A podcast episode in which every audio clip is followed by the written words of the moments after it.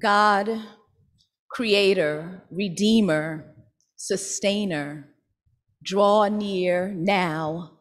Amen. In the fall of 2000, I enrolled for a course in holistic health counseling. I'd come having made the connection between diet and health while on a personal journey toward fertility.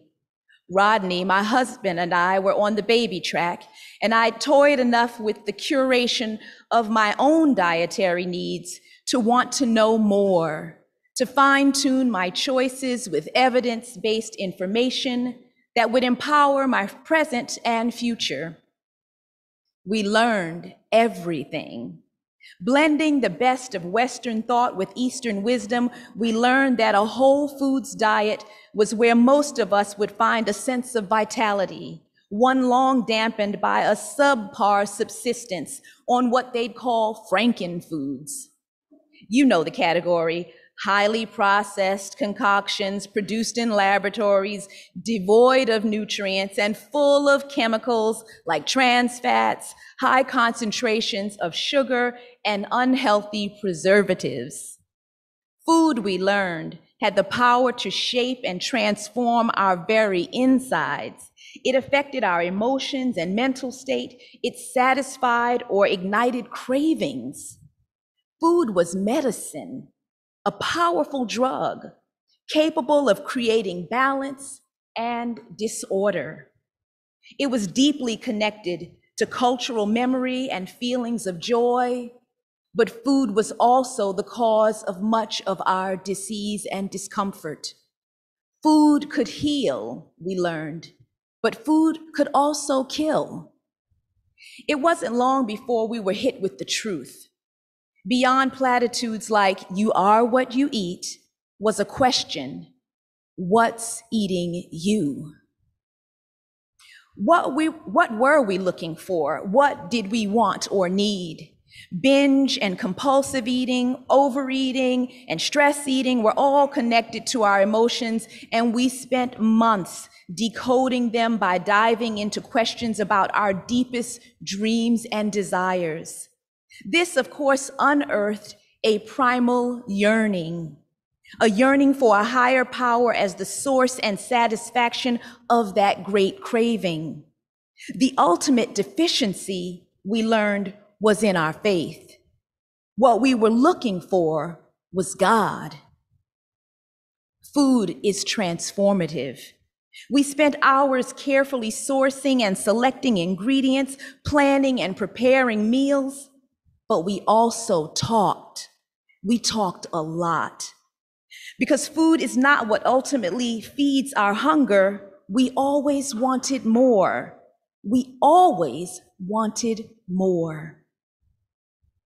A desire for better health set us off in an admirable direction, but the connection we all longed for kept falling off into this void, into this space of what I'll call the great distraction.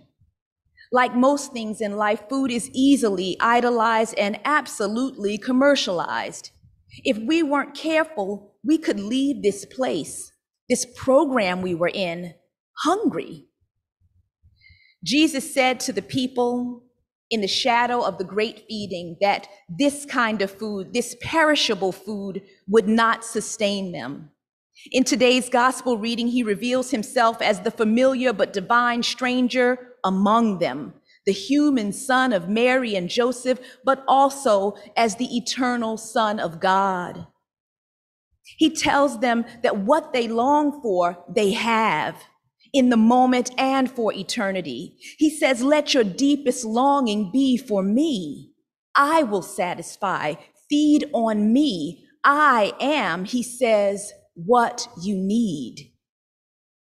What will give and sustain life is not the manna of Moses, but the offering of the true bread in the life of Jesus. What will keep you full is your faith in the miracles, in the signs that point to a living and all powerful God, and Jesus is that sign. But food is not our only distraction. Honestly, while writing the past few days, I got distracted by exfoliating cream, an offer made on Poshmark on something I'd given the universal sign of approval earlier, a heart emoji. And I confess that at least part of me believes that the most delicately crafted three stem sterling silver flower earrings whispered my name. Buy me, have me, treat yourself. My social media feed knows what I want. The internet knows my cravings. Its algorithms are locked in and in tune with my heart's desire, the part of me that is not easily satisfied.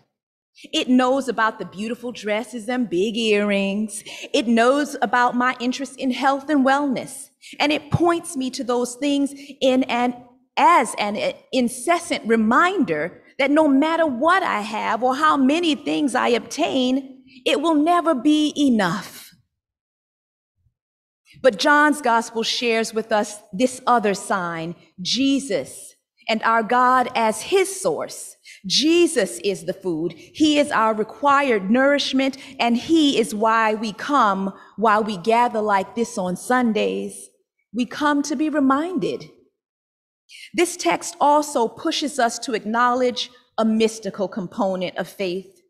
Will you believe? It asks. And Jesus presses us for an answer, and we get uncomfortable. Jesus won't let us discount the mystery. He won't let us get away with a blanket of unbelief. Whether individually or corporately, the command is that we tether ourselves to faith. Bring your doubts, Bring your questions, but tether yourself to some form of faith. I am, he says, the bread of life. Believe and lean with me into eternity. Well, that's me paraphrasing, but Jesus is trying to help us understand how he moves and works, how he functions in the world. And he uses words like heaven and eternity paired side by side with something we can understand like bread to make a connection with our humanity, providing, providing for us a simple path into the deeper things of God. Deeper still is this drawing that he refers to. We're drawn by God, but only as we allow ourselves to be.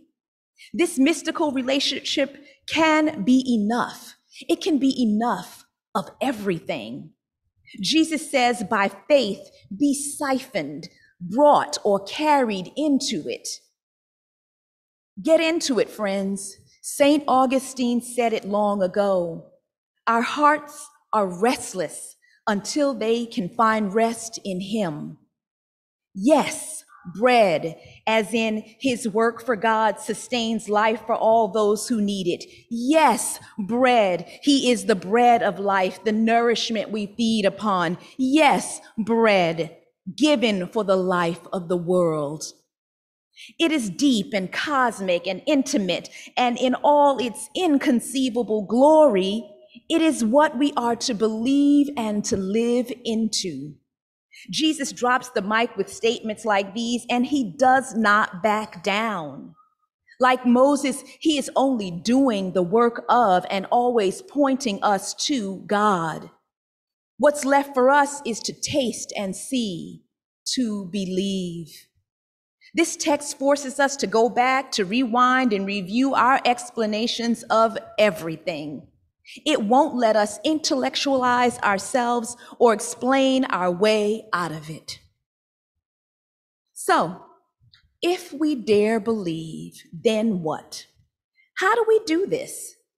We do this by submitting to that life transforming encounter, by allowing our hearts to be awakened to the fullness of life in Christ, by surrendering and partaking of this perpetual feeding.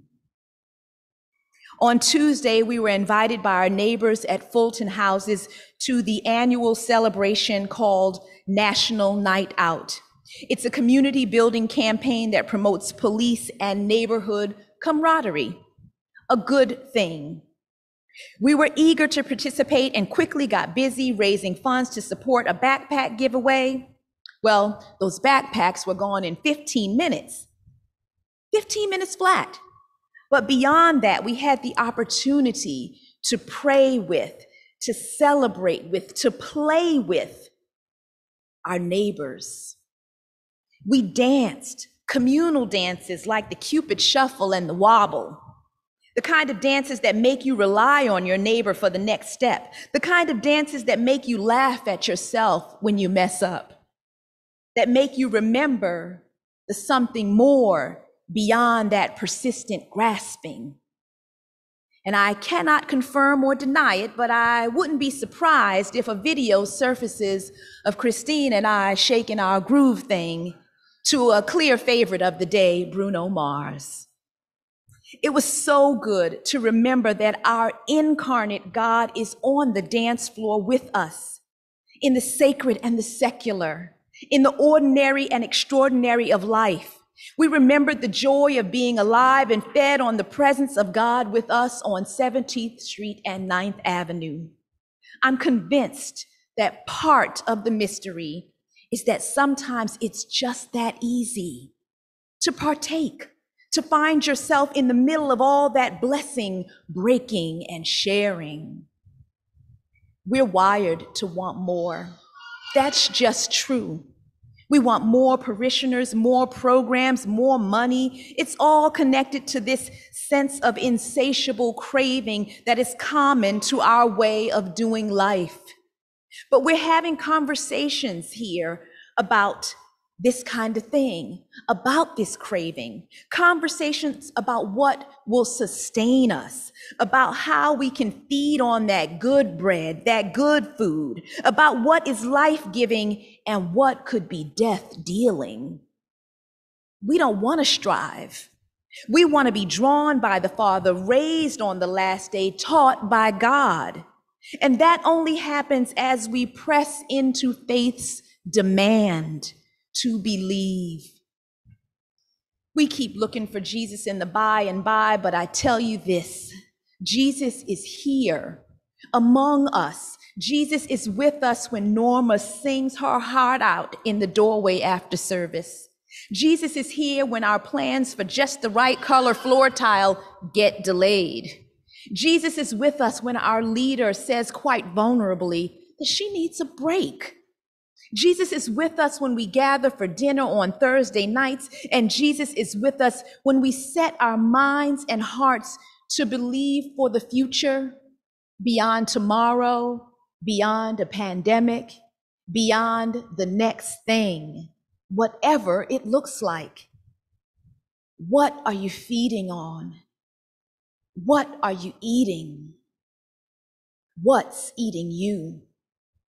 Beyond the nutritional demands of the physical body is the craving for food for the soul, the satisfaction of our spirits awakening to the presence of God, and the beautiful serenity we lean into as we are held and sustained by God's Son, Jesus. I am here, he says, just as much as I am in the $25 million brownstone. I am here just as much as I am in the hallways of the projects, in the private and public, in the grand cathedrals and in the school auditoriums. We cannot contain him. He is available to all of us in the same portion. He won't let us relegate him to the silos of our imaginations, in the space where dreams go to die because nobody around believes anymore. That won't happen. Jesus is the I am. We're already full on the physical food, the food that cannot satisfy. After the meal, after we've all enjoyed as much as we wanted, what's next? Whether it's keto, paleo, or bulletproof, my classmates and I learned that the manna of the day or even a miraculous meal on a hill will not satisfy. The thing we want, that void we feel, even with a full belly of nutritionally sound food, can only be filled by God. As we think more about how we gather and why, I'm reminded of the Eucharist this weekly feeding centering on the body and blood of Christ. Remember when we couldn't do that together? And we understood, perhaps for the first time, the longing for that kind of communion, to know and be fed and sustained by Jesus in the sharing of it. Jesus uses the metaphor of bread to draw us into the deeper world of the Spirit, telling us that in this ordinary thing we can consume and experience, be changed by even a bit of this soul preserving sustenance, the bread of heaven. Let's not forsake the significance of that sacramental practice. We have, right now at least, the bread.